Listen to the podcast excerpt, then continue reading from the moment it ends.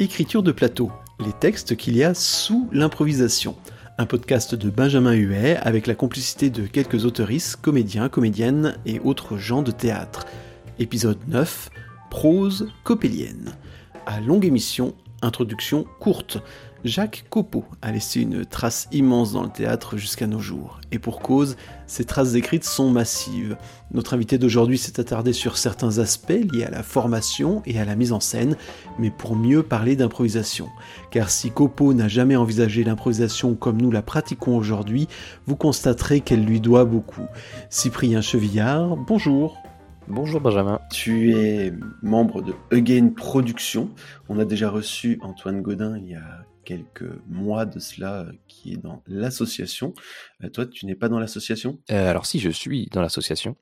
je suis membre de l'association, mais j'ai créé avec Yann Parizeau Eugen SARL, donc qui est le, pendant professionnel de Gain Production. Et on a créé ça à deux, on est tous les deux associés, et c'est une compagnie qui est sous forme d'entreprise. Question subsidiaire, pourquoi sous forme de SA pourquoi sous forme de SARL bah Justement, on a beaucoup réfléchi euh, avec à la base donc des personnes qui étaient dans l'association sur euh, comment se professionnaliser et quelle forme choisir. Je pense qu'on a mis un an pour à faire des réunions, à se demander euh, quel était le format idéal. On a cherché SAS, Scope, à se faire une autre asso mais professionnelle. Et en fait, on s'est dit que c'était plus simple de faire une SARL. Bah déjà parce qu'on avait énormément d'activités différentes. Il y avait de fortes chances qu'on dépasse le chiffre d'affaires qui oblige à payer la TVA.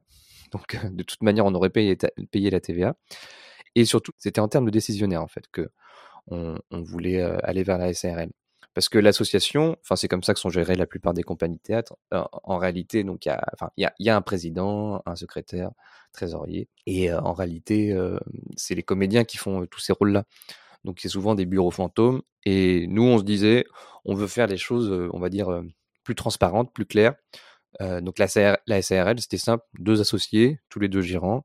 S'il y a une décision à prendre, on la prend euh, tous les deux. Voilà. Et aussi, ça nous permet, ça nous a permis d'être euh, pris très au sérieux par par des institutions, par des, partenaires qui peuvent être dans d'autres branches que le théâtre pur. Et qu'est-ce que vous y faites du coup à Again SARL Donc on est une compagnie de théâtre qui a trois activités principales. La première, c'est la production de spectacles. Donc on, fonctionne comme une boîte de production qui produit des spectacles comme Impro, le spectacle d'impro, Fushigi, l'histoire improvisée à la manière de Miyazaki. Et à côté de ça, deuxième activité, c'est une école de théâtre. Donc on a à peu près 200 élèves par an, entre 6 et 8 ateliers hebdomadaires qui font de l'impro, de l'écriture, du théâtre. Et enfin, on est une boîte de formation. Donc on intervient en entreprise, on intervient en école, à l'université, en formation supérieure, et on fait de la formation à prise de parole, soft skills, de l'improvisation appliquée. On répond à des prestations sur mesure. Mais on aime beaucoup faire à notre sauce, donc tout ce qui est plutôt team building d'impro, où là on vient avec les outils et la pédagogie de Gain, donc une pédagogie très johnstonienne. Tu es comédien professionnel. Ouais. Tu es passé par l'école Jacques Lecoq ou pas Est-ce que tout le monde est passé par l'école Lecoq à Again Production ou pas? Non, alors parmi les, directeurs, donc Yann et moi, il n'y a que Yann qui a fait Lecoq. Après, au sein des comédiens, ils sont très nombreux dans Fushigi quasiment la moitié est passé par Lecoq. Et pour ma part, je vais dire, j'ai pas fait l'école Jacques Lecoq, j'ai fait l'école Copeau, c'est un peu exagéré. Alors j'ai fait beaucoup de cours d'impro, et je me suis engagé de manière semi-professionnelle avec Again. Mais avant, j'avais fait beaucoup de matchs, de cabaret. J'étais à la Lima, la Ligue d'improvisation majeure en juin, quand j'étais en juin. Et quand je suis arrivé sur Paris, effectivement, j'ai découvert les cours semi-pro de Gain et ça m'a donné envie de me professionnaliser. Et pour me professionnaliser, j'ai fait un cours d'art dramatique qui s'appelle Le Foyer.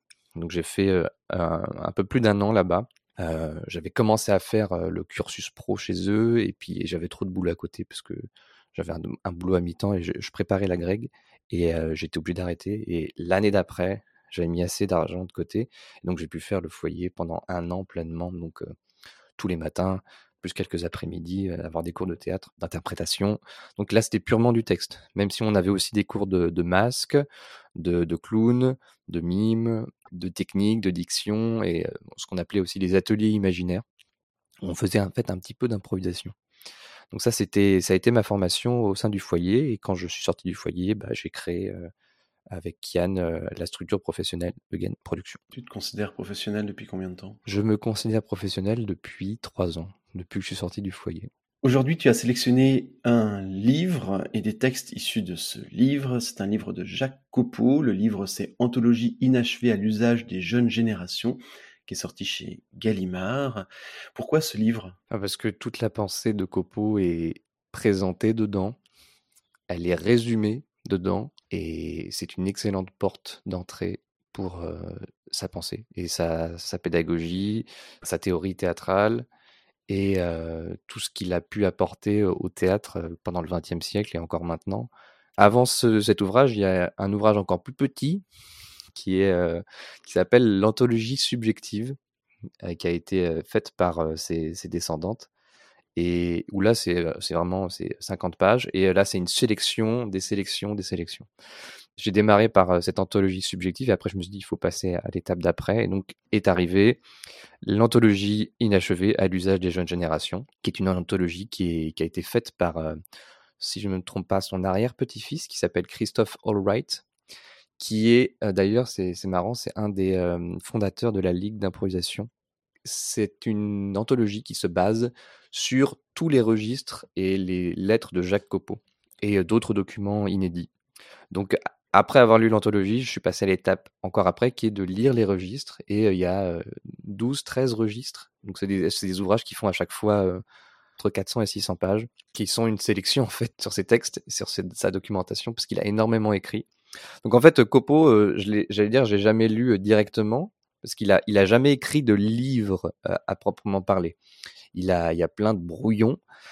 donc, je l'ai découvert petit à petit. En fait, pour moi, les registres, c'est, c'est l'étape la plus proche de son, de son travail. L'étape encore au-dessus, au-delà, c'est d'aller dans les archives et de consulter les documents.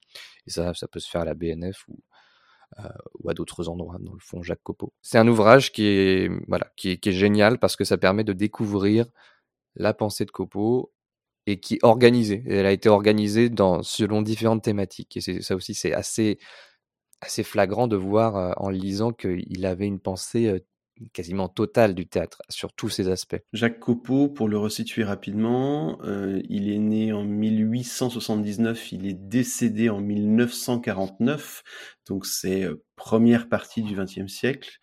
Techniquement, il a fait de la mise en scène, il a été acteur, traducteur, écrivain, il a été critique de théâtre aussi.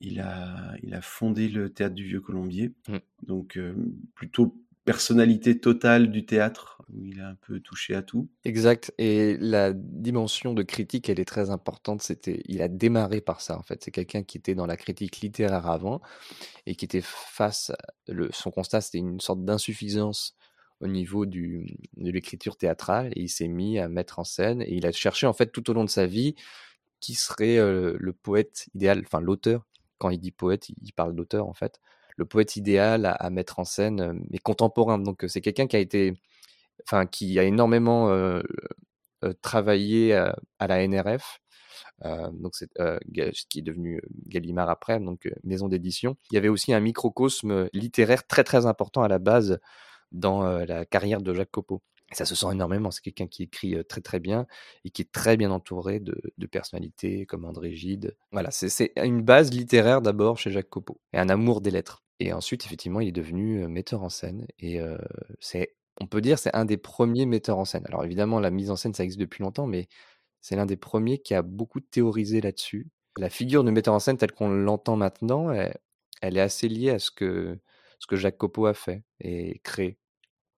C'est de se dire maintenant il y a un rôle, c'est quelqu'un qui va peut-être pas jouer. Alors lui, il jouait dans ses spectacles au début, mais qui va être juste dans je coordonne, je fais des choix de distribution, de rythme, de scénographie et bah et puis la scénographie, la copo, il y aurait énormément de choses à dire dessus, c'est très très fondamental. Et il a eu comme élève Louis Jouvet, Charles Dulin, Jean Dasté, André Barsac. En fait, il a eu une postérité assez assez conséquente. Et oui, sa postérité est, immense. Enfin, en fait, si, j'ai choisi Copo, enfin, pour moi, ça a été un, choc de découvrir Copo. Quand j'étais au foyer, nos profs nous parlaient souvent de Copo. Et on, savait qu'à la fin de l'année, il y avait un, prix, un, spectacle avec un prix qui était décerné, le prix Jacques Copeau. Et en fait, on entendait parler de Copeau, mais on savait pas trop qui c'était. Et quand je suis sorti de, l'année du foyer, je me suis dit, ce serait quand même bien que je sache qui c'est Copeau.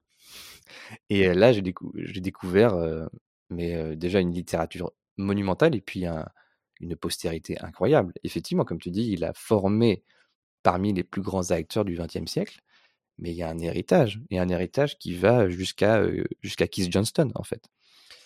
Et l'improvisation telle qu'on la connaît maintenant lui doit énormément.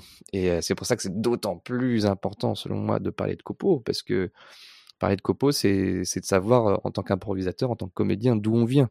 C'est vraiment une figure immanquable pour le théâtre du XXe siècle. Et ben, ça, on va en rentrant dans les textes, tu vas voir que vraiment pour l'impro, on lui doit beaucoup. Eh bien, allons-y avec ce premier texte. Alors, donc, comme je te disais, le, texte, le livre en, soi, Anthologie inachevée à l'usage des jeunes générations, est une recomposition euh, sélection de textes qui sont regroupés autour de différentes thématiques. Là, la première thématique. Un best-of. Un best-of, exactement. C'est vraiment exactement de, Jacques Copeau. Là, on est dans le, on est dans la thématique qui s'appelle la formation. C'est très important parce que là, effectivement, comme tu l'as dit, Jacques Copeau a créé l'école du Vieux Colombier, qui est une école où il a souhaité dès le départ qu'il y de l'improvisation.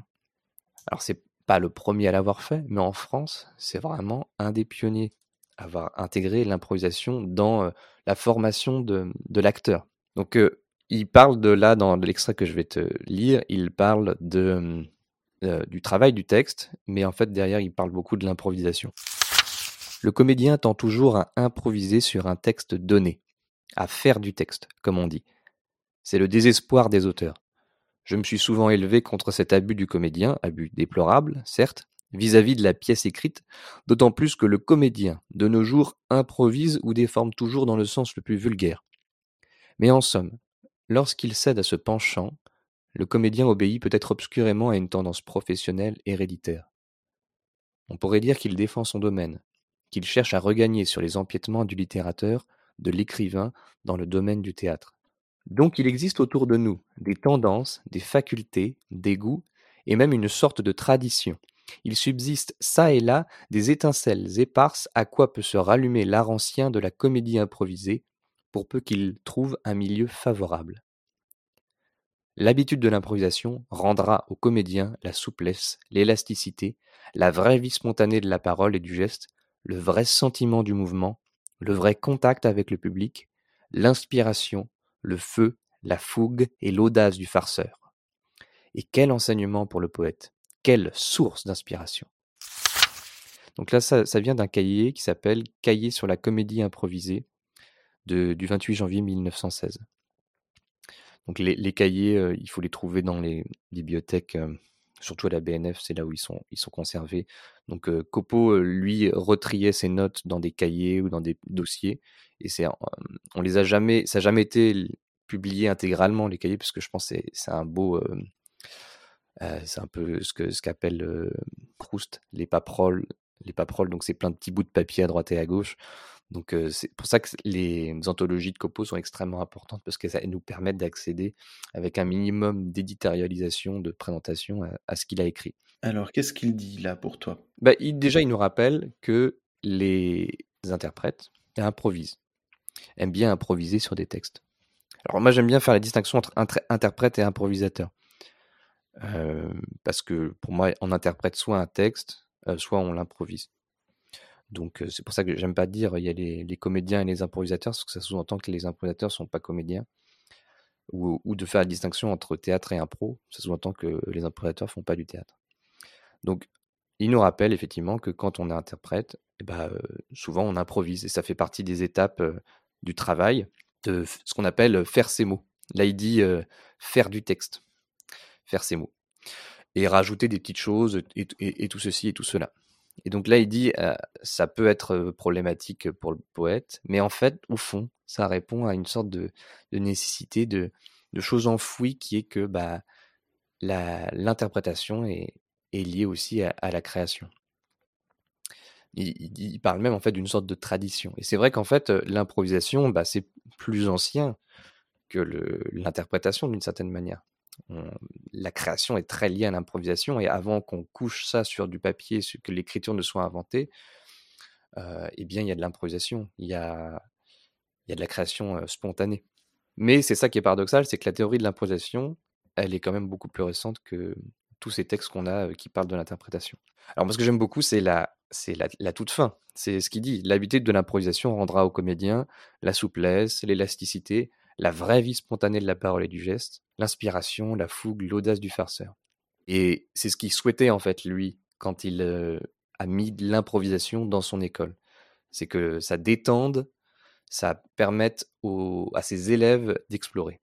L'extrait, il vient d'un cahier qui s'appelle Sur la comédie improvisée. Ça, c'est une chose très très importante. Il a recherché toute sa vie ce qu'il appelait la comédie improvisée, qui était une sorte d'actualisation de la commedia dell'arte. Parce que la commedia dell'arte, au XVIIe siècle, voilà, bah, c'est des canevas que les comédiens connaissaient, les comédiens italiens connaissaient, et à partir de ça, il y avait beaucoup d'improvisation, notamment les, jeux qui s'appelaient les lazzi. On peut renvoyer à l'émission avec Christophe Tournier à ce sujet-là. Il nous a fait une très jolie émission sur l'improvisation au XVIIe et une autre sur l'impro au XVIIIe c'est la comédie dell'arte, c'est une chose très importante pour Copo. Il, il adorait ça. Et donc lui, il s'est dit, c'est quoi de, faire de la, la comédie dell'arte ou, ou ce qu'il appelait voilà une comédie improvisée qui serait euh, maintenant? Ça serait quel type, de, quel caractère euh, serait ceux de notre société?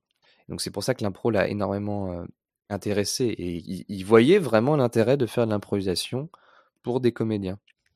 Alors ce n'est pas devenu une forme à part entière comme nous on le fait actuellement. C'est un peu le, l'entendement qu'on a de l'impro maintenant, c'est de se dire que l'impro suffit à elle-même. Donc c'était au service, mais c'est un des premiers à en parler dans le théâtre français du XXe siècle, et peut-être même dans le théâtre français en général. Si ce n'est Molière, et ça peut-être qu'on aura l'occasion d'y revenir, Molière qui, qui n'a jamais utilisé le terme d'improvisation, mais beaucoup de termes qui s'y rapprochaient, et on sait qu'il improvisait lui-même, Molière. Donc ce qu'il est en train de dire, c'est que l'improvisation va rendre au comédien une forme de naturel entre guillemets ou de parce que là lui il parle de souplesse élasticité la vraie vie spontanée. Euh, il va désempailler le comédien euh, en utilisant l'improvisation dans son école. Oui et c'est c'est quelque chose qu'on qui a vraiment été perpétué jusqu'à maintenant. Copo a formé Jouvet Jouvet a dépassé en fait l'aura de Copo parce qu'il s'est devenu un comédien de, théâtre et de cinéma incroyable, un vrai génie. Il a marqué énormément, mais pour le coup beaucoup plus par le jeu parce qu'il a énormément joué, énormément tourné. Il a marqué énormément de personnes et il a notamment marqué Jean-Laurent Cochet, un, un, professeur de théâtre qui a formé beaucoup de, grands et de grandes comédiennes, comédiens du 20e, 21e siècle. Et Cochet, en fait, une des spécificités du travail de Cochet, qui est un travail en fait que nous on faisait au, foyer, puisque le foyer était fondé par des anciens élèves et professeurs de chez Cochet, qui sont partis de, son école et qui voulaient créer autre chose. Donc moi, en fait, j'ai par ricochet, on a été formé à cette cette manière de travailler le texte. Et une des manières de travailler le texte que Cochet, sur lequel Cochet insistait, c'était de faire ses mots. Donc on a une fable de La Fontaine, le rat et l'huître par exemple et on peut le faire de manière tout à fait récitante. un rat, hôte d'un champ, rat de peu de cervelle, des larves paternelles. Un jour, on peut le, faire comme ça. Et Cochet vous stoppait et vous disait non, non, fais tes mots, donc raconte à ta manière. Et donc là, tu commences, tu, tu es, obligé d'improviser, tu dois dire bon, bah, c'est l'histoire d'un rat qui, qui en, pouvait plus de son père, en fait. Il en avait vraiment marre, alors qu'il décide de se barrer. Et en fait, Cochet après disait Ok, très bien, tu l'as fait comme ça, et tu vas prendre les mêmes inflexions, le même rythme que tu avais dans ton impro, et tu vas l'adapter au texte. Donc ça va faire un rat euh, hôte d'un champ, un rat de peu de cervelle. Hein. Dès l'art paternel un jour se trouve à sous. Il laisse là le champ, le grain et la javel. Et donc en fait, l'improvisation vient nourrir l'interprétation. Il y a beaucoup plus d'imaginaire en fait quand on, on est obligé de faire appel à l'imaginaire énormément quand on improvise. Et bah, après cette dimension d'imaginaire, on, on, en reparlera chez Copo, mais vient, on arrive à une vraie problématique qui est il y a beaucoup d'interprètes qui pensent qu'ils n'ont pas d'imagination, qui se bloquent justement vis-à-vis de l'improvisation parce qu'ils pensent qu'ils n'en ont pas. Ils se disent mais je suis incapable de créer du texte, de d'ouvrir ces portes-là. Et c'est pour ça que pour moi, il faut faire les deux. Et Copo a été une figure extrêmement novatrice pour moi, rassurante aussi, puisqu'il il avait un pied dans les deux. Pas, pas, pas dans l'improvisation telle qu'on l'entend maintenant, mais en tout cas, il, il crée des liens entre l'improvisation et l'interprétation. Et ça, j'en ai besoin en fait. Moi, j'ai besoin d'entendre ça parce que c'est ce que je dois faire au, quotidien. Parce que, comme, comme tu as dit, on fait beaucoup d'impro chez Again, mais on a aussi monté des textes. Et il faut faire les deux, absolument. On passe à l'extrait suivant Le texte que je te propose, c'est une note qui a été inspirée par une lettre de Louis Jouvet dans un cahier qui s'appelle Improvisation, qui date de 1916. Donc, toujours cette logique de cahier. donc, il y a, je, je, crois que c'est à la BNF, il y a un cahier, un dossier où, qui s'appelle Improvisation. Il doit y avoir pêle-mêle plein, plein, plein, plein de textes que Copo lui a rassemblés mais qui n'ont jamais été présentés en tant que tels, si ce n'est par les, les anthologies ou les registres. Juste, en fait, Jouvet et Copo ont énormément écrit entre eux. Et la NRF a publié un, énorme pavé. J'avais prévu de t'en lire des extraits, mais le bousin fait 750 pages. Je n'ai pas fini de le lire. Et c'est la correspondance de Copo entre 1911 et 1949. Tu reviendras, lis-le sans souci, fais-nous crible, sélectionne, griffonne, fais une table des matières et puis de toute façon ici la, porte est ouverte hein, donc si tu veux revenir il n'y a pas de souci. Avec une avec une émission spéciale correspondance entre Louis Jouvet et Jacques Copeau il n'y a pas de problème. Donc voilà le texte. Il parle du comédien qu'il ne parte jamais sur un mouvement donné, fixé d'avance, écrit, mais que son propre mouvement le soulève et l'entraîne, qu'il soit commandé par un état physiologique personnel. L'humeur de l'improvisateur, sa disposition personnelle au moment où il entre en scène et jette son premier regard au public, cela est d'une grande importance. J'ai observé cela sur les acrobates, jongleurs et clowns dans le cirque en allant les voir plusieurs soirs de suite. Je connaissais leur allure, leur disposition se laissait deviner sous le phare. À leur premier geste, je sentais avec un petit serrement de cœur qu'elle allait être, ce soir-là, leur entrain. Et je ne me trompais jamais. N'oublions pas que nous avons affaire ici à une forme d'expression artistique où tout ce qui est individuel et passager sera d'une importance, d'une valeur capitale. C'est exactement le contraire de ce qui se passe dans l'interprétation de la comédie écrite. L'improvisateur a solidement établi son rôle mais il profite de tout accident. Bon. C'est fou ce texte. Vas-y, dis-nous pourquoi. Je pense qu'il ne parle pas de l'improvisation telle qu'on l'entend maintenant, en tant qu'improvisateur euh, qui peut faire euh, plein de spectacles où rien n'est écrit à l'avance. Mais euh, bon Dieu que ça parle de, de ce qu'on fait. C'est dur de savoir parce qu'effectivement, lui, son, son modèle, enfin les gens sur lesquels il se base là quand il parle d'improvisation, c'est les acrobates, les jongleurs, les clowns, c'est le cirque. Donc un art extrêmement vivant où le rapport au public est très soutenu et très très intense en fait, où on, veut garder l'attention du début jusqu'à la fin. Et ce qu'il dit, en fait, moi, j'y, à chaque fois que je, je monte sur scène dans impro les samedis soirs, on, a un cut musique et on, rentre sur scène. Et à chaque fois qu'on rentre sur scène, je, pense à ça et je me dis oui, en fait, dès la manière dont on rentre sur scène, qui est une entrée, hein, comme un personnage entre sur le plateau, c'est très, très fondamental. La manière dont on entre sur scène, elle, est, elle dit déjà de nous comment, comment ça va se passer, dans quel état on, on est, dans quelle disposition on est. Donc c'est ça quand il dit. Alors, premier geste, je sentais avec un petit serrement de cœur quel allait être ce soir leur entrain. Et je ne me trompais jamais. Donc c'est ça, l'humeur de l'improvisateur, sa disposition personnelle au moment où il entre sur scène et jette son premier regard au public, cela est d'une grande importance.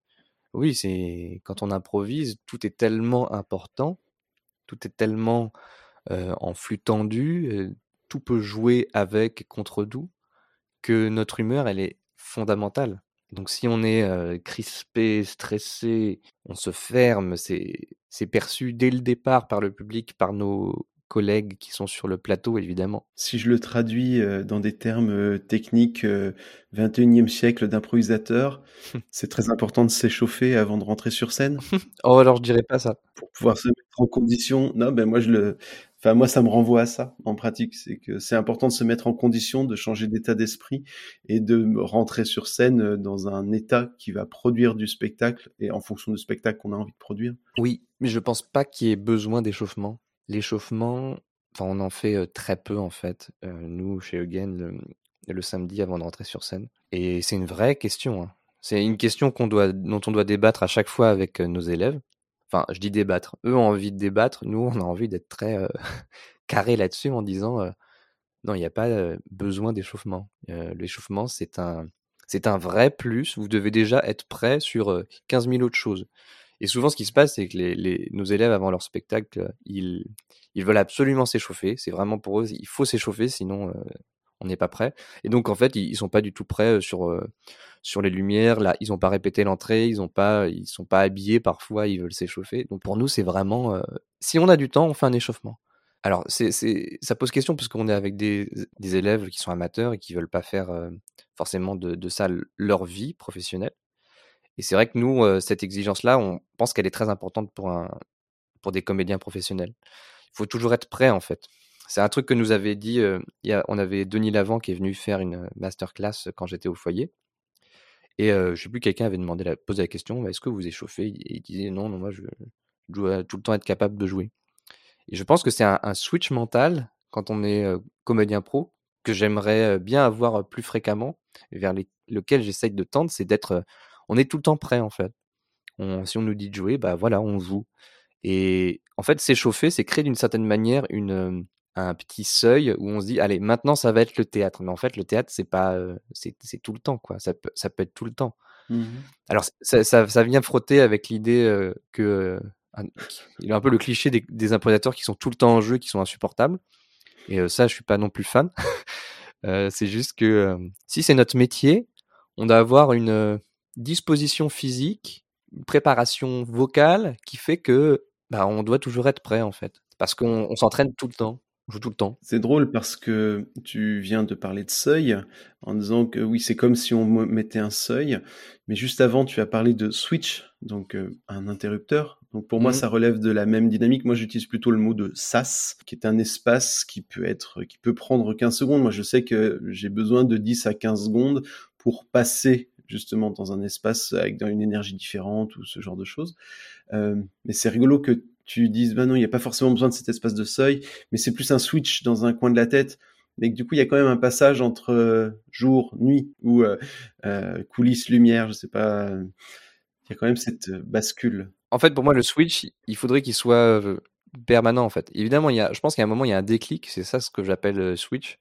Et pour moi, il faut qu'on reste dans cet état où on a basculé, quoi. On doit être toujours capable. Alors, c'est un idéal, on, je dis pas qu'on y arrive, et qu'il y a des moments, effectivement, on n'est pas du tout engagé, connecté.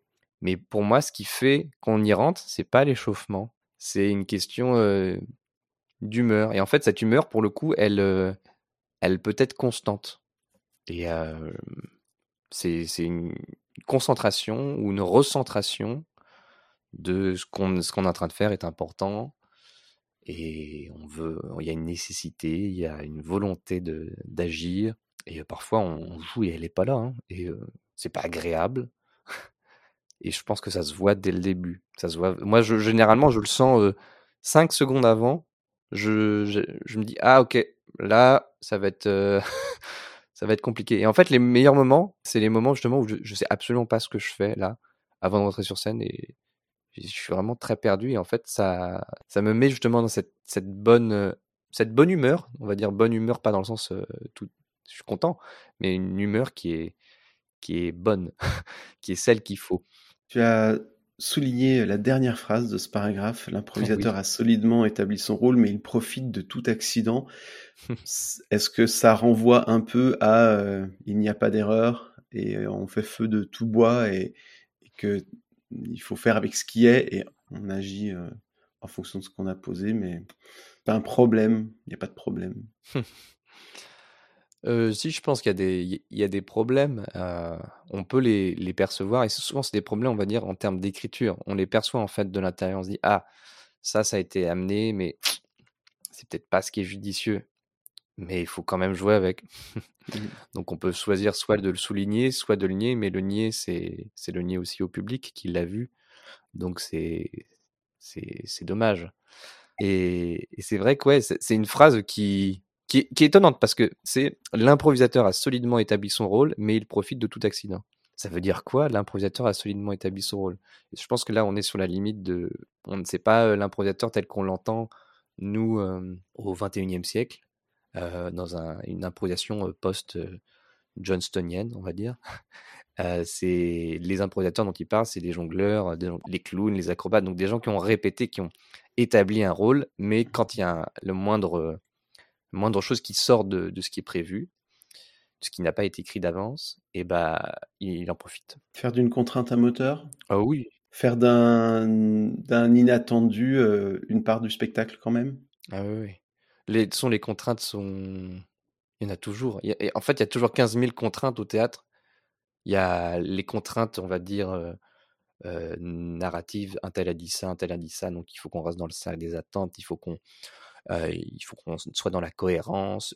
Il y a ces contraintes-là, de ce qu'on écrit sur le plateau. Il y a les contraintes purement matérielles de OK, la lumière, elle est là. Elle touchera jamais cet endroit-là du plateau. Donc, si je veux être sous la lumière, bien éclairé, il faut que je me mette là.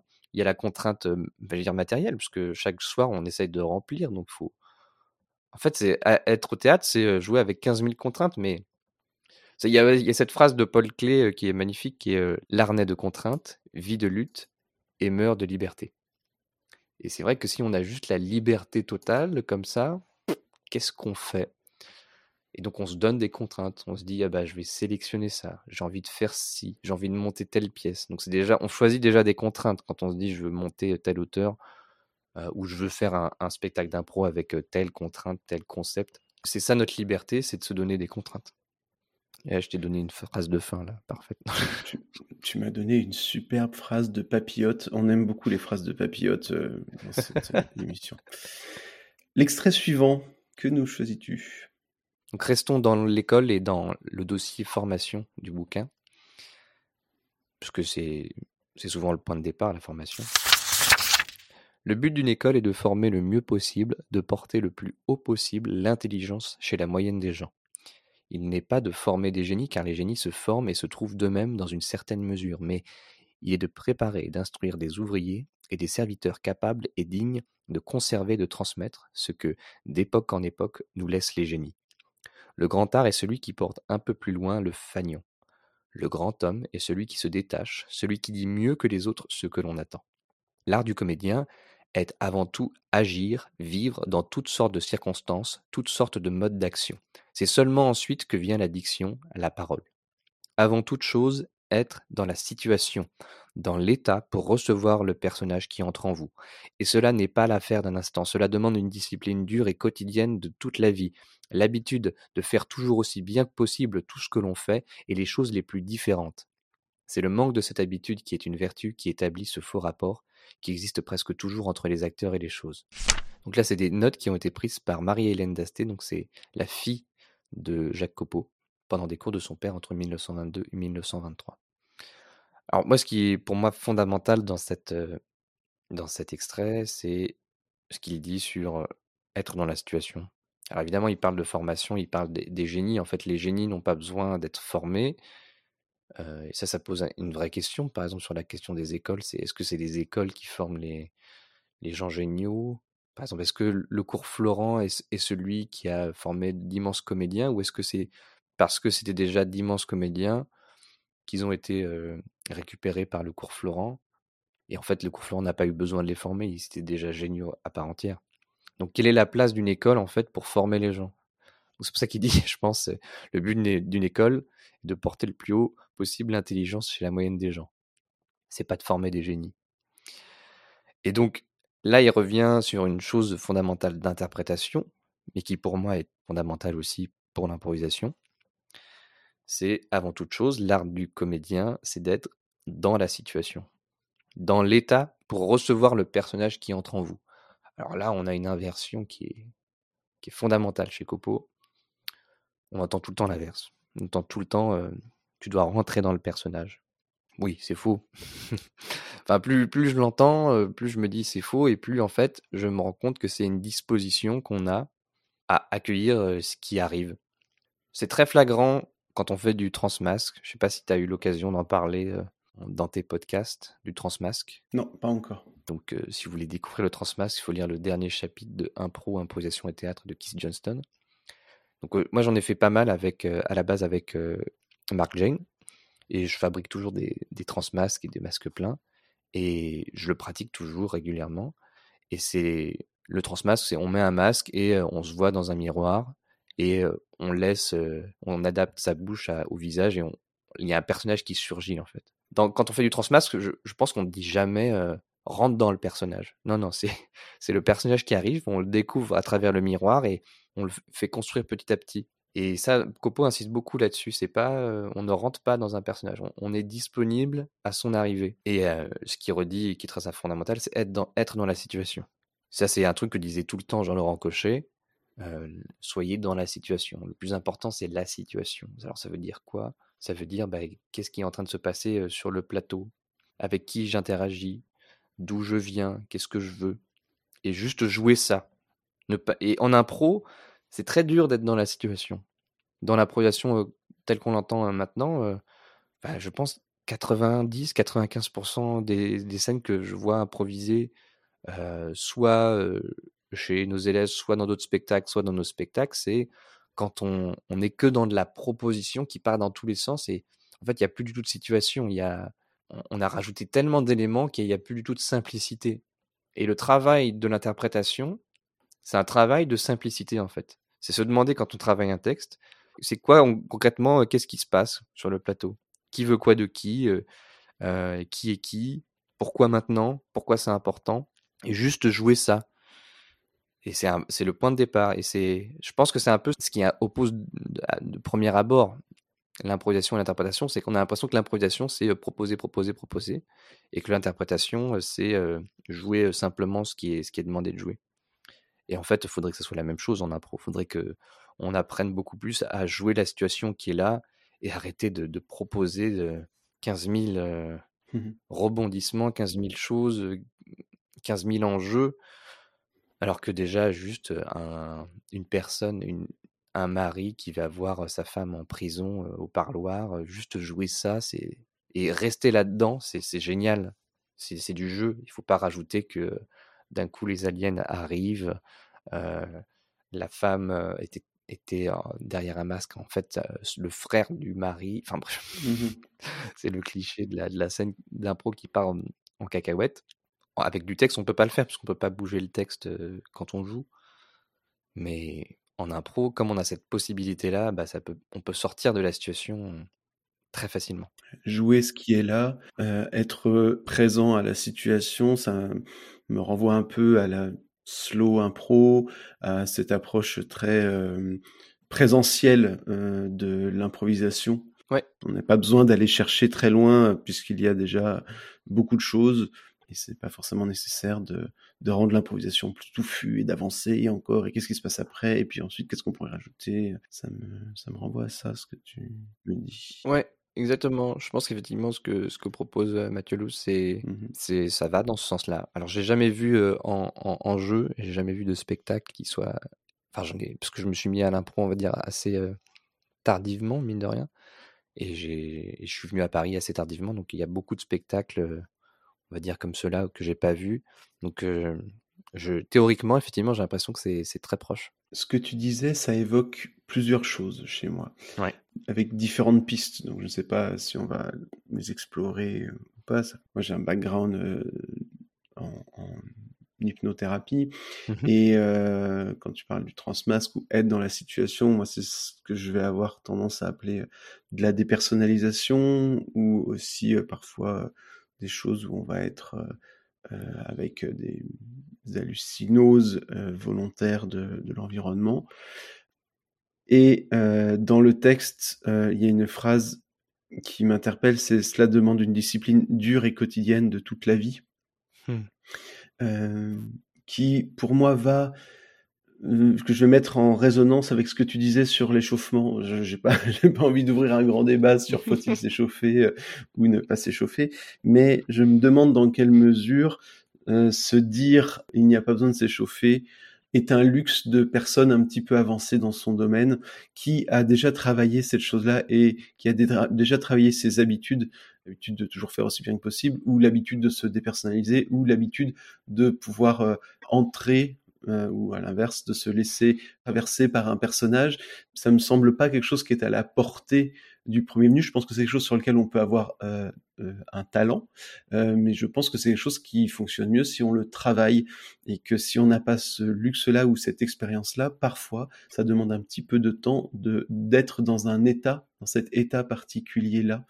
Euh, de, de, pouvoir se laisser traverser, de, de pouvoir euh, être dans cette présence-là qui ne va pas être une recherche perpétuelle de narration et de rebondissement encore et encore.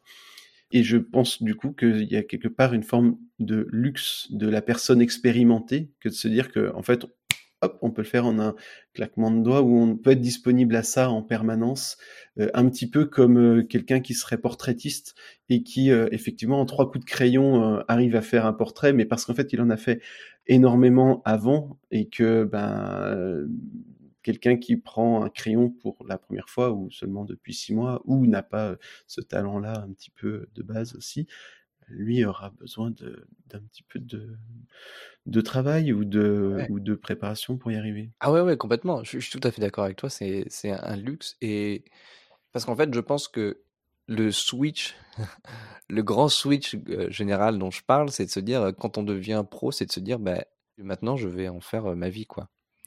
Ça va, mon existence va tourner autour du théâtre.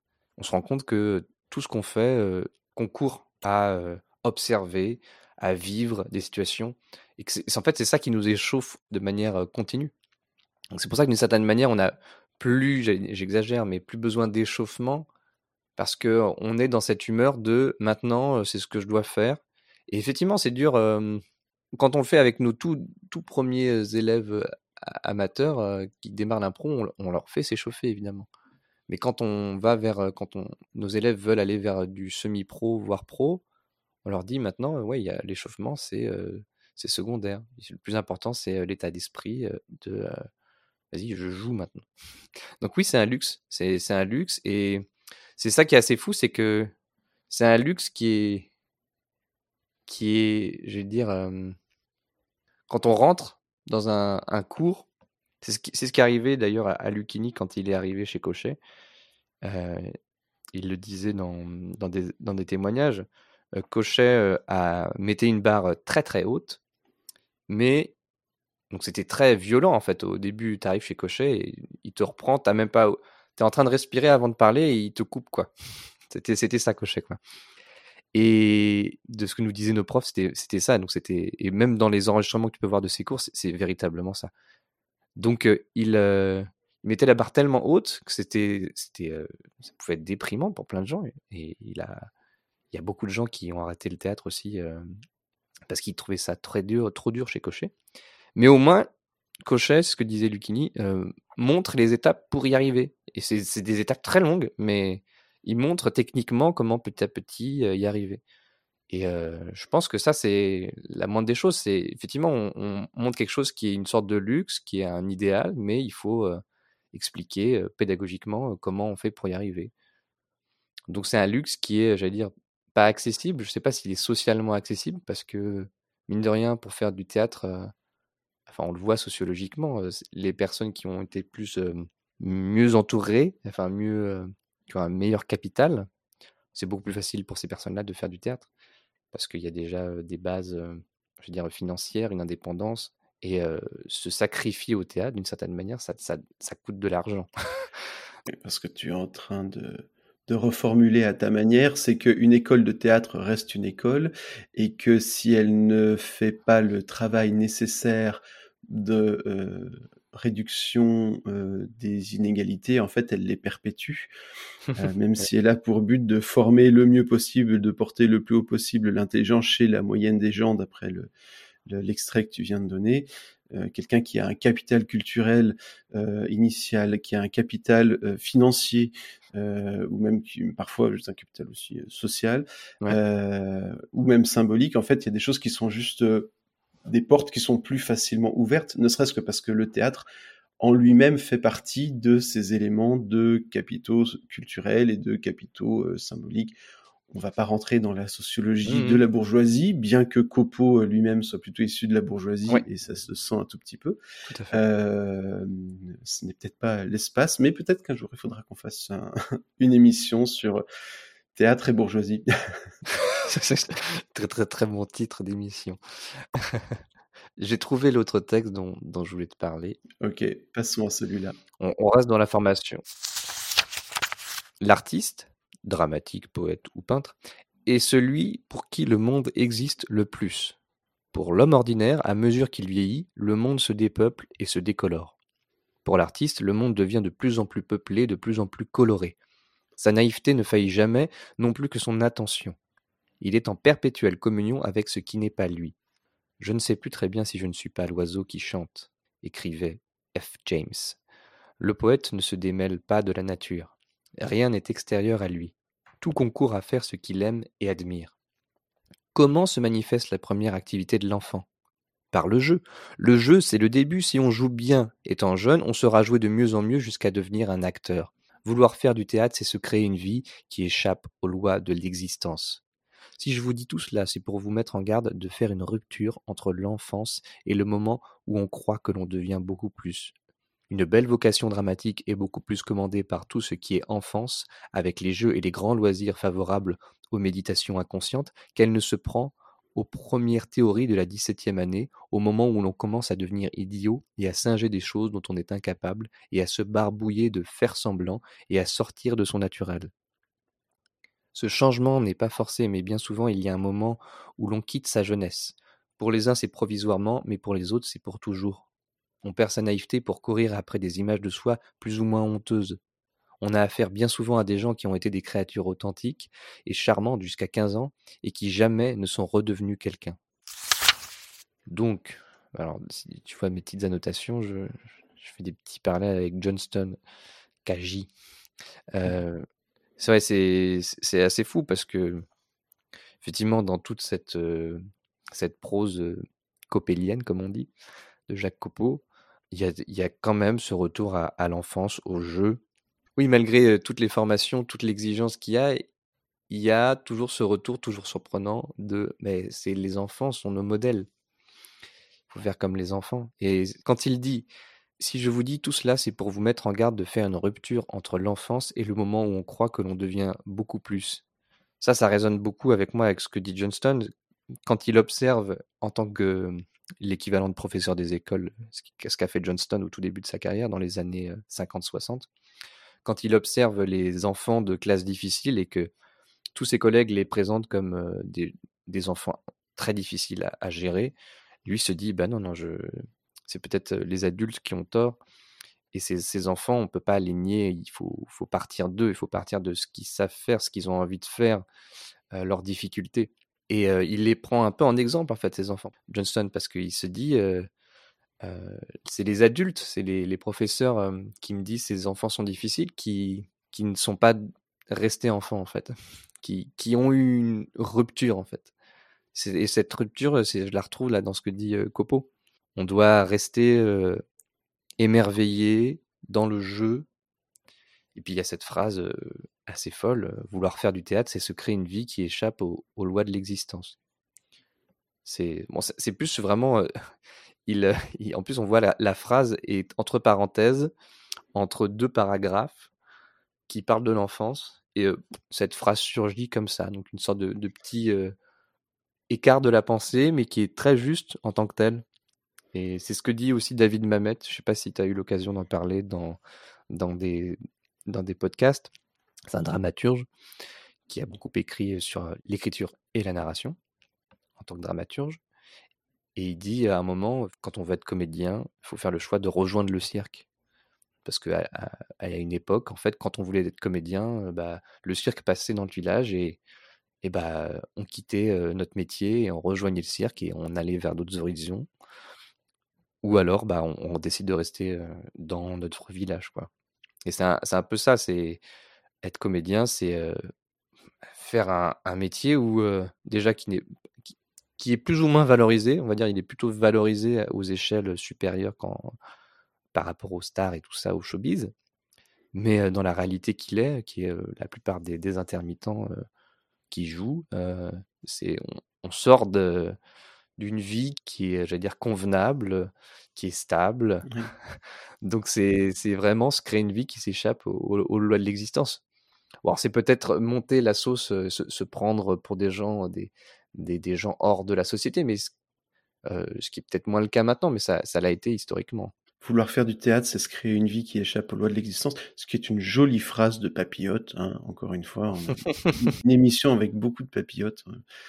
C'est aussi en lien avec ben, le fait que la scène, ça n'est pas forcément la réalité, et puis c'est incarner des choses qui sont il y, a, y, a y a ce qui se passe hors scène où ça nous fait effectivement une vie qui n'est pas exactement une vie rythmée par euh, euh les carillons de l'angélus euh, et des vêpres euh, avec le, le, déplacement du matin pour aller à l'usine, le déplacement du soir pour en revenir. Et puis il y a aussi ce qui se passe à l'intérieur du travail en lui-même, qui est que ben, on donne corps à des à des fantasmes ou à des choses qui sont fabuleuses, littéralement, mmh. qui relèvent de la fable. Moi, on peut l'entendre de ces deux manières-là, à la fois sur la scène et hors scène. Ben, je vais rebondir tout de suite avec un, texte qui est juste derrière. Et là, on change de, on change de registre, on change de dossier, on, sort de la formation pour parler du dossier qui s'appelle Au metteur en scène.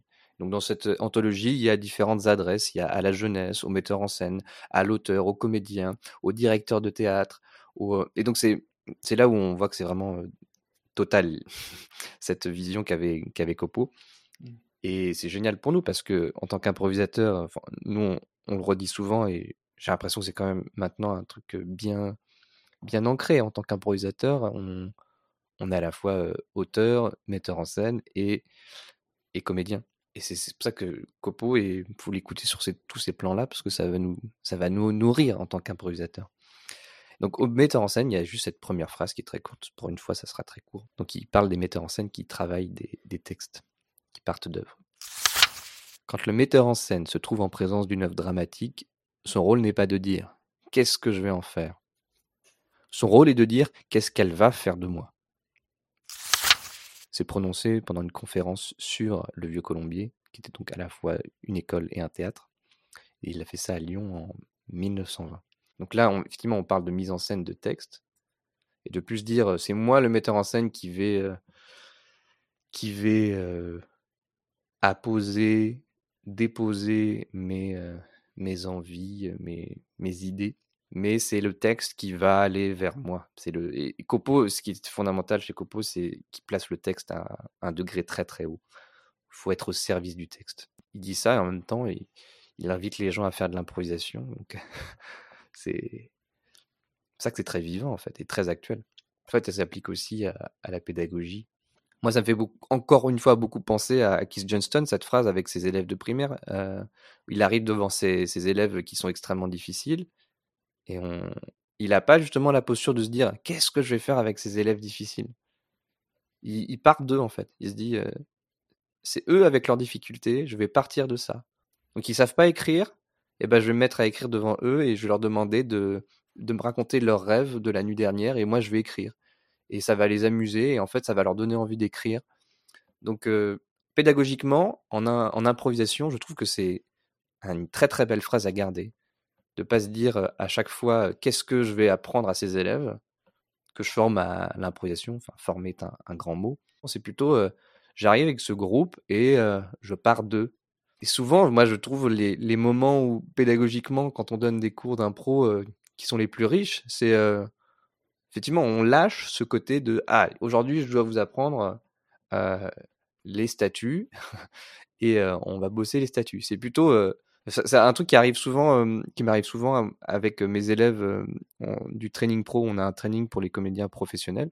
Parfois, j'arrive avec une idée d'atelier et je me rends compte, ouais, parce qu'ils sont 12 au lieu de 8 ou qui sont 3 au lieu de 8, qu'il y a un tel et un tel dans le groupe, que pendant les premiers exercices, il y a telle difficulté qui surgit, qu'il faut, bah, en fait, faut tout recomposer et se dire, ah, ok, non, non, il y a cette difficulté-là, il y a cette envie-là, et je ne peux pas nier ça. Je ne peux pas rester dans mon cours que j'ai préparé. il faut que je sois spontané moi-même en tant que professeur. Mmh. C'est ce que disait Johnston, pour apprendre la spontanéité, il faut être soi-même spontané en tant qu'enseignant. Et donc, ouais, c'est réagir à ce qui se passe et ne pas se, dire à chaque fois c'est à moi d'apporter des choses, mmh même si on passe forcément par cette étape-là quand on enseigne. Rigolo que tu aies pris l'exemple des statuts dans le cours que tu citais, parce que pour le coup, dans cette citation-là, pour moi, il y a la notion de pouvoir mmh et d'inversion d'une forme de pouvoir et de se dire, en fait, ce n'est pas à moi d'imprimer avec ma volonté et d'aller absolument là où j'ai décidé que nous devons aller, mais c'est avec le groupe aller cheminer pour que nous allions à l'endroit qui sera le bon pour eux avec la personne que je suis maintenant. du tai chi plutôt que du karaté. c'est ça.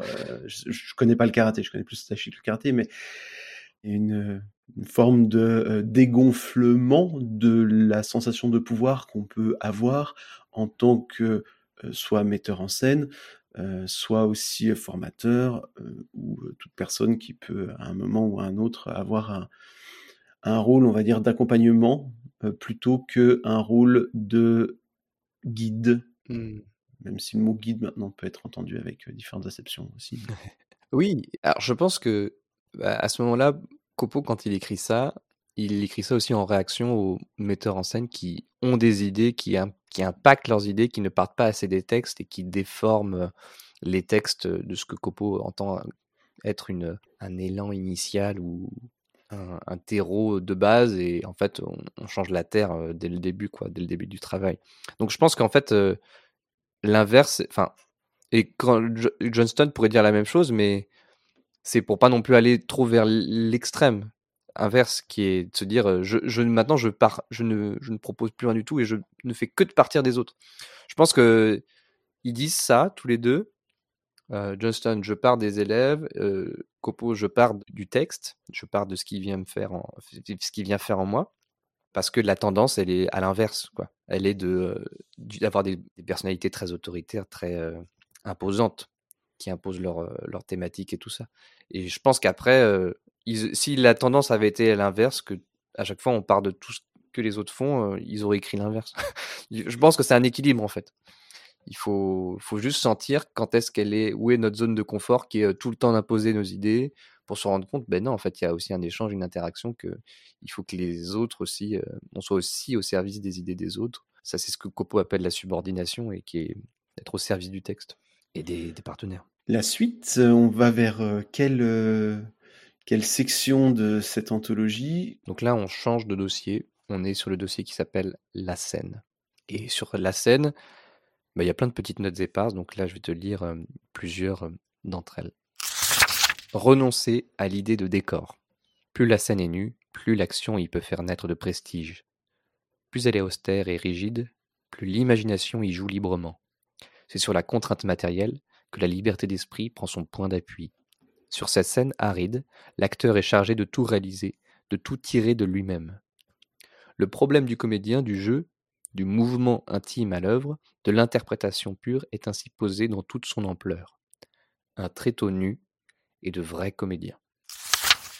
Ce que tu viens de dire, ça m'évoque un spectacle que j'ai vu au cours de la semaine de l'impro à Nancy, là très récemment, c'est le spectacle de Victoire Panouillet euh, et de ses acolytes, un spectacle qui s'appelle Inky Pit, où elle est absolument seule euh, sur scène avec une très bonne régie et où euh, il y a cette idée faire naître euh, du prestige. Elle est extrêmement euh, douée. Elle a énormément travaillé aussi sur l'idée de faire naître dans l'esprit du public des décors avec avec du style. Et c'est un spectacle qui a tenu en haleine pendant trois quarts d'heure, une heure de temps, les gens avec une, efficacité redoutable. Et je trouve que c'est un très bon illustratif de de cet élément là que en réalité une chose qui compte euh, crucialement, en tout cas dans notre domaine, c'est la performance au sens rhétorique du terme, c'est la capacité à performer, à produire des effets à partir de ce que l'on est, de ce qu'on produit, de nos euh, actions, gestes, récits euh, sur scène.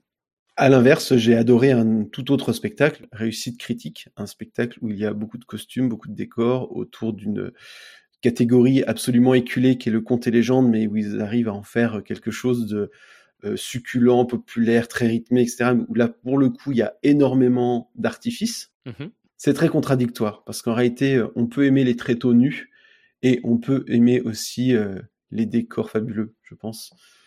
Après, euh, doit-on vraiment renoncer à l'idée de décor mmh bah, À l'époque de Copo, il y a énormément, énormément de, décors au théâtre, au théâtre parisien, surtout parce que Copo a beaucoup, à la base, travaillé à Paris, et c'est après, c'est ensuite un des premiers qui a cherché à décentraliser, à jouer en dehors.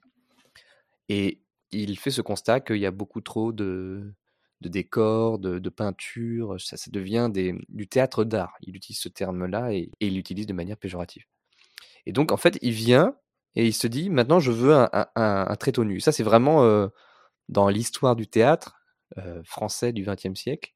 C'est vraiment une des révolutions de Copo, quoi. C'est de se dire, euh, je vais chercher à avoir une scène où il y a quasiment rien, où tout est suggéré, c'est intéressant d'ailleurs parce que dans les lettres avec Copo, avec Jouvet, pardon, pendant la, Première Guerre mondiale, ils font des petites recherches en dessin de ça serait quoi l'idéal d'un plateau qui serait nu avec que des formes suggérées ils en viennent à la forme du cube. Ils se disent, mais en fait avec des cubes on peut tout faire, on peut faire des colonnes et tout ça. Donc c'est assez drôle de voir que le match d'impro a réutilisé ce, cube, peut-être sans le savoir. Et donc, le trait nu, c'est la révolution de Copo, quoi. C'est de se dire, repartons de rien pour donner de la puissance à ce qui se joue et surtout laisser la place à l'imagination du spectateur. Et il se dit, plutôt que d'essayer de, de, de faire vivre la tempête dans la tempête de Shakespeare, avec énormément d'effets visuels, c'est surtout les comédiens qui doivent traverser émotionnellement cette tempête. Et je trouve qu'en fait, on n'a pas conscience de ça en, impro actuellement, mais quand on fait des spectacles, effectivement, comme ce que tu as dit, ce qu'a fait Victoire Panouillet, on, est dans cette, cette place qu'on donne à l'imagination et que cherchait Copo. D'avoir rien et de pouvoir avoir tout à partir de, ce rien. Mais souvent en impro, c'est plus un. C'est pas vraiment un choix, c'est plus une. on se dit juste, bon, de toute manière, tout doit arriver, donc autant ne rien avoir. Et on peut arriver à des plateaux nus qui en fait se ressemblent tous, alors qu'en fait, on peut aller un tout petit peu plus loin, avoir juste un drap, avoir juste deux, trois chaises, deux, trois niveaux de hauteur. Copo, en fait, quand, il, a, créé le Vieux Colombier, ce théâtre-là, qui a été ensuite repris par la, Comédie Française, c'est un des lieux où, la Comédie Française joue à Paris maintenant. Quand il a créé le Vieux Colombier, il a réfléchi énormément sur la scénographie.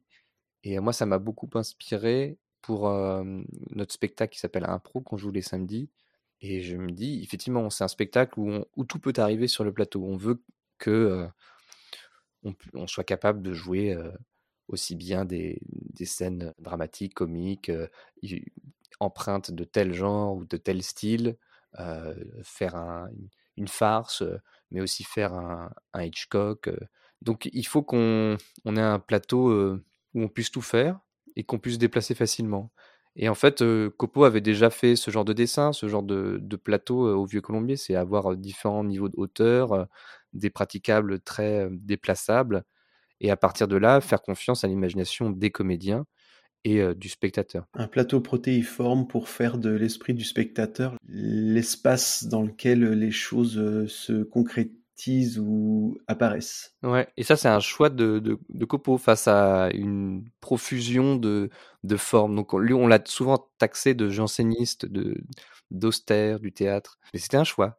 Et c'est vrai que, la, question que je me pose, c'est nous, improvisateurs, quand on fait des spectacles où il n'y a rien sur le plateau, est-ce que c'est un choix ou c'est que c'est une facilité? Et est-ce qu'on a la conscience de cette, force dramatique, cette force et en même temps les faiblesses que ça apporte de, de jouer avec rien sur le plateau? Alors qu'effectivement, on pourrait le faire comme tu as dit dans Réussite critique, avoir plus de décors, des costumes, énormément de choses. Alors les costumes, il, il est pas, il pas contre hein, Copo. Il est tout à fait pour. D'ailleurs, il dit dès qu'on peut, il faut répéter le plus, le plus possible en costume. Dès le début du travail, il faut être en costume, avoir des accessoires dans la main si besoin. Et ça, c'est souvent, quand on travaille du texte, mine de rien, on, se rend compte que c'est souvent le- les dernières choses qui sont apportées, les costumes, les, les, les- les accessoires. euh, On sait vraiment que dans les dernières semaines où on va répéter en condition, alors que Copo le martelait, non, il faut dès le début Mm, mm. être dans les conditions euh, d'avoir quelque chose dans les mains, s'il y a besoin d'avoir, euh, être déjà dans l'espace qu'on va investir. Il faut se projeter encore plus. Ah, ça, c'est quelque chose moi, auquel je crois énormément. Je sais que j'ai du mal à développer un spectacle si j'ai pas une idée des couleurs dominantes de- des espaces, des gens, parce que on dit pas du tout euh, de la même manière quelque chose si on porte un corset, par exemple, Mhm. ou euh, une robe à, à crinoline, euh, que si on est en pantalon ou en bermuda à fleurs. Mhm. On ne sera pas traversé de la même manière par, par le texte. Parfois juste parce que physiquement on peut pas, parce qu'on peut pas se baisser de la même manière, ou Mm. on peut pas respirer de la même manière. Oui, je suis pas certain que le vide de l'espace de l'impro, Ouais. au sens l'improvisation courte, short form, euh, humoristique, qui est quand même un des formats dit de cabaret, qui est un, quand même un des formats euh, très ubiquitaires euh, en France. Je ne pense pas que le vide soit très souvent réfléchi comme étant un espace de plein potentiel dans lequel on peut faire se condenser et concrétiser énormément de choses pour le public. Je pense surtout que ça répond à des impératifs euh, très économiques et plus d'habitude que quelque chose de sciemment réfléchi comme étant un espace de pleine possibilité. Parce que si c'était le cas, je pense qu'on travaillerait l'improvisation très différemment avec justement cette recherche de style, de comment on évoque, de comment on suggère. Et je ne suis pas certain que l'évocation et la suggestion fassent réellement partie euh, du corpus le plus fréquemment transmis et rapidement transmis dans, dans l'improvisation, en dehors des aspects éventuellement visuels, du mime et des choses comme ça. Mhm. Je suis pas certain qu'on passe énormément de temps quand on forme par exemple les gens qui vont compter en improvisation, quand, quand je fais les- stages de compte, il y a vraiment un espace de découverte sur qu'est-ce que c'est que le style narratif, Mhm. euh, de comment on prend du temps pour décrire les choses et ajouter des qualificatifs, des mots, des pauses, euh, et pour euh, faire projeter au public, faire halluciner au public des choses qui sont spécifiques et pas euh, un chien, un château, euh, un arbre, euh, mais bien un petit bâtard avec la queue blanche au bout duquel il y a un petit point noir Mhm. qui va être qui va qui va donner une- complètement une autre aventure qui va produire complètement autre chose dans, dans la tête du public et je pense pas qu'on qu'on passe suffisamment de temps en tout cas dans dans, dans les formations euh, qu'on donne euh, à nos élèves sur cette partie-là. Mhm.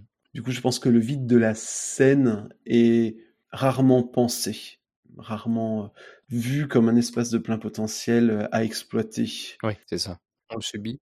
On est, en fait, c'est dans un pro, on est obligé de, de le, le conscientiser. On a été beaucoup challengé là-dessus par Tim Orr, qui euh, vient régulièrement nous, nous coacher, nous challenger euh, sur ce spectacle-là. Et c'est de se dire, bah, l'espace entre deux personnes. Impro, c'est un open short form, donc euh, tout peut arriver, comme on dit. C'est nous qui choisissons ce qui arrive, ce qu'on le, public nous on, pose des questions au public, il nous répond et en fonction de ce qu'on choisit, on, joue les scènes. Mais si on doit jouer une scène qui se passe au Moyen Âge ou, ou au XVIIIe siècle, il faut se demander c'est quoi la distance sociale euh, qu'il y a entre tel ou tel personnage, entre telle ou telle personne, comment on se déplace dans, des environnements? Et là, on revient euh, sur des choses théâtrales fondamentales qui à chaque fois jouent la situation. Je n'évolue pas, euh, si je suis une jeune femme, une princesse, je n'évolue pas dans un château si ce château est celui de, de la personne qui m'a kidnappé ou si c'est celui, c'est mon château euh, où j'ai passé toute mon enfance. Donc euh, tout ça, euh, on doit le conscientiser, on doit être capable de lui donner euh, vie par le mime, par nos déplacements et par notre occupation de, de l'espace et nos interactions avec euh, les partenaires. Donc euh, pour le coup, je trouve que c'est un, spectacle qui nous challenge encore plus. Alors qu'en même temps, c'est voilà le spectacle le plus, plus classique de l'impro. Juste trois personnes, euh, des questions, on, joue, chantant mort. Encore une fois, redécouvrir le pouvoir de la simplicité. Oui. Ça me renvoie à une volonté peut-être personnelle, mais que je perçois peut-être un petit peu plus globalement, de se détacher du spectacle de cabaret. Au cours de l'histoire récente de l'improvisation, on a eu tous les formats compétitifs. Ensuite sont arrivés les, premiers spectacles de cabaret. À ce moment-là, tout le monde a voulu faire autre chose que du match. Et puis maintenant que les spectacles de cabaret sont un peu ubiquitaires, euh, les gens veulent faire autre chose que du cabaret. la semaine de l'impro ce week-end, bah, on avait encore dans le Week-end des Tinkers, tout un tas de propositions euh, euh, mmh. vraiment ondoyantes, touffues. Euh, vraiment, il y avait énormément de choses avec des styles plein. vraiment, ça partait dans tous les sens du théâtre d'impro avec des marionnettes, du théâtre d'impro avec des, choses, des propositions variées, super intéressantes. Et puis finalement, peut-être. et si le luxe c'était la simplicité? Oui, mais complètement. C'est pour ça que moi je milite énormément pour, pour ce spectacle et il faut qu'on continue à le faire. Parce qu'effectivement, le, ce qui est devenu le, le parangon des improvisateurs, c'est le long forme. C'est de, de, se dire Ah, maintenant, c'est bien, on a fait du short form, allons vers ce qui est plus difficile, allons vers le format long. Mmh. Et en fait, pour avoir fait les deux et pour continuer toujours à faire du, des pièces entre guillemets longues, des, des formats longs, pièces improvisées comme Fushigi, et bah c'est plus dur. C'est vraiment plus dur de faire des, des scènes courtes. C'est vraiment plus dur. Parce que généralement, on se dit, bah voilà, je fais un format long, donc j'ai en fait une heure. Et, et, quand on regarde des formats longs, on se rend compte que les gens prennent le temps, sont un peu en mode diesel et commencent à, à s'impliquer narrativement, peut-être qu'au bout de 10-20 minutes. Tu peux pas faire ça avec une scène courte. Il faut, faut faire décoller l'avion 15 fois de suite et le faire atterrir à chaque fois tu n'as pas une heure pour faire décoller l'avion. Mmh Il y a une sorte de zone de confort, mine de rien, dans le, dans le long forme. Et alors que, ouais, c'est juste simple, faire des scènes. pour moi, l'envie que j'ai d'impro, c'est de faire un spectacle, une sorte de d'ouvroir, de, de, potentialité, de, de, plein de styles, de plein de genres, de une boîte à théâtre, quoi. On ouvre, les gens viennent et ils viennent voir du théâtre ils proposent des choses et, nous on joue, on est au service de leurs propositions. Ouais, la, scène courte, c'est ce, qui ce qui est de moins en moins joué en impro et pour moi déjà c'est un, signe que ah, c'est un truc qui effraie en fait les improvisateurs. Peut-être que on peut euh, rester sur une note un tout petit peu plus pacifique et se dire qu'il y a de l'impro courte, il y a de l'impro longue et que ce qui compte finalement c'est surtout de réfléchir à ce qu'on fait et à pourquoi on le fait et pourquoi on a envie de le faire et qu'on peut faire de l'impro courte, qu'on peut faire de l'impro longue, euh, qu'il n'y a pas forcément de mieux ou de moins bien ou de, plus simple. Il y a des gens qui ont peut-être plus de facilité à faire du court, d'autres euh, plus à faire du long, mais ce qui compte, c'est de faire euh, ce qu'on a envie de faire et de savoir pourquoi on a envie de le faire. Oui, bien sûr. C'est, je pense, c'est juste que nous, on aime bien se poser la question. C'est lié à l'héritage johnsonien de se demander euh, où est notre zone de confort euh, et de se demander pourquoi est-ce que il y a une tendance qui émerge. Qu'est-ce que, ça pose comme question? Donc effectivement, pourquoi le format long émerge? Pourquoi tout le monde se tourne vers lui tout le monde délaisse l'impro courte, l'open short form, short form? J'avais envie de terminer sur une dernière citation qui est très courte. Applaudir ou siffler? Il faut qu'un public ait des partis pris, qu'il n'accepte pas n'importe quoi. S'il est inerte, on cherche à le flatter dans ses parties les moins nobles. Plaisir de jouer devant le public de la province, moins perverti, moins blasé, et espoir de provoquer par la suite des initiatives locales. Bah, moi, ça me fait beaucoup penser à, Maestro, cette euh, phrase-là, puisque Maestro, dans ce format de Keith Johnston, euh, qui est une fausse compétition entre, entre des comédiens, où le public euh, donne des notes aux scènes, de 1 à 5, et il le fait en applaudissant. Et bah, les souvenirs que j'ai de bons maestros, qui marchaient très bien avec le public, qui donnaient satisfaction en même temps en tant que comédien, c'était les, les maestros où il y avait des vraies prises de risques faites par les directeurs ou les directrices. Donc les directeurs et directrices proposent des scènes, et si on ne propose que des scènes un peu molles, des, des setups, des, des situations un peu trop attendues ou, ou pas inspirées, et bah, généralement, le public vote mollement. donc ça va de 1 jusqu'à 5 les votes, donc souvent ça va être voilà 3, 3, 4, voilà. Et en fait, le spectacle ne peut pas marcher s'il n'y a pas des, des, choix drastiques qui sont faits. On, se dit, allez, testons une scène en alexandrin et voyons ce qui se passe.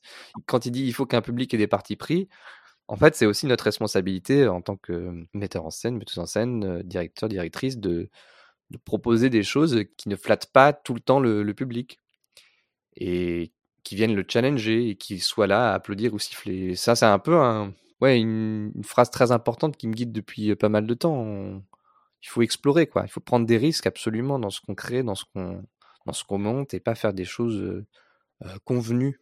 Parce que est-ce qu'il y a encore de la création si on est tout le temps dans notre zone de confort et dans la zone de confort du, du public? Pour moi, on en revient à l'idée de développer un style, mmh. de proposer quelque chose qui soit propre au créateur ou à la créatrice. C'est-à-dire que quand on parle de Tim Burton, maintenant on aime beaucoup, enfin Tim Burton a du succès, mais quand il est arrivé avec ses propositions très gothiques euh, dans un monde en formica, dans les années 80, euh, c'était un parti pris qui était très audacieux, qui a perdu probablement une part du public, mais sans prendre le risque de déplaire, on ne prend pas forcément non plus le risque de plaire ou de proposer des points d'accroche saillants sur lesquels une partie des gens va s'accrocher, va venir euh, euh, se brancher et, apprécier. Mmh. Donc pour moi, ça relève vraiment du travail du style dans cette chose-là. Et le public, du coup, peut avoir des partis pris. En faisant un style tranché, on oblige le public à prendre parti.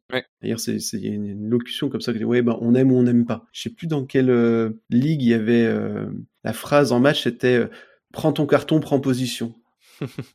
en fait, en lisant, quand j'ai découvert Copo, je me suis dit le match d'un pro peut-être que ça, ça lui aurait plu dans la forme, dans le fait que ce soit un spectacle populaire et tout ça, parce que lui, il, cherchait, il, se disait la, la prochaine forme du théâtre, il, faudra la trouver effectivement dans ce qui marche auprès du peuple, ce qui des formes populaires qui qui fassent prendre partie le public. Après, je pense, je pense qu'il y a, peut y avoir cet idéal derrière le match. En pratique, ça a plus ou moins bien marché, mais ça me fait, c'est pour ça que ça me, ça me, pose question le fait que son arrière-petit-fils ait, créé la, la ligue d'impro. Bah parce qu'il y a aussi dans ce que tu, dans ce qu'on a lu aujourd'hui, plein de choses qui font référence à cette forme de match, c'est-à-dire que c'est dépouillé en termes de, de, sur la scène en elle-même est relativement dépouillée finalement.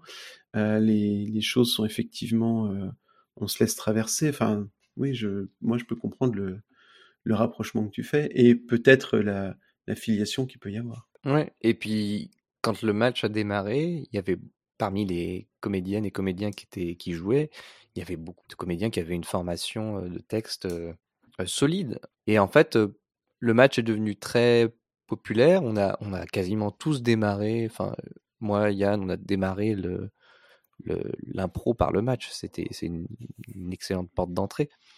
Mais on l'a fait sans avoir de, de background théâtral.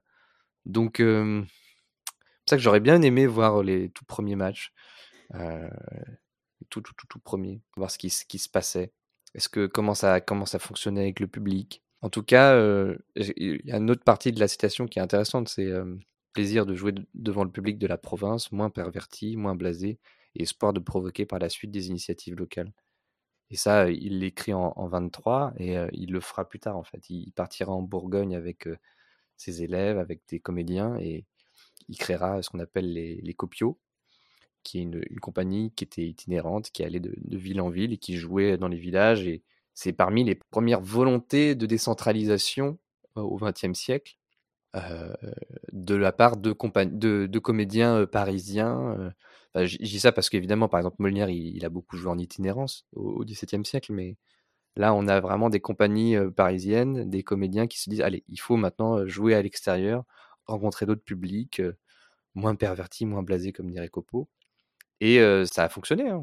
Il y a une partie de la décentralisation, elle est, due à, à Copo et à ses initiatives locales de, se ressourcer dans un théâtre très différent, sur très tôt, à chaque fois. Et ça, c'est un des héritages qu'on lui doit.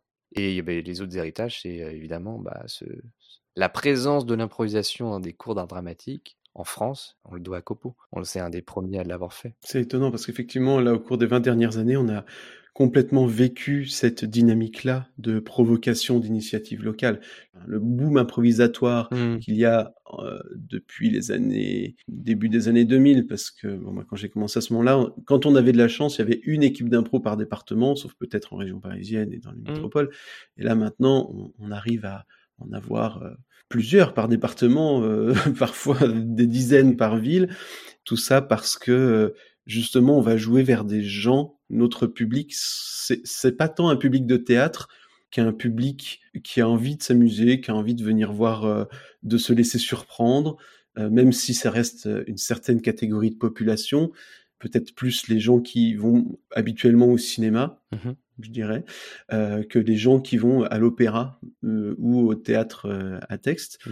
On est en plein dans cette phase-là de, d'avoir des initiatives locales et les champignons qui poussent avec au fur et à mesure que le mycélium improvisatoire se répand dans les dans jusque dans les plus petits bleds de, de, province. C'est-à-dire qu'on arrive à une ville centrale et puis ensuite on, grandit euh, comme un blob.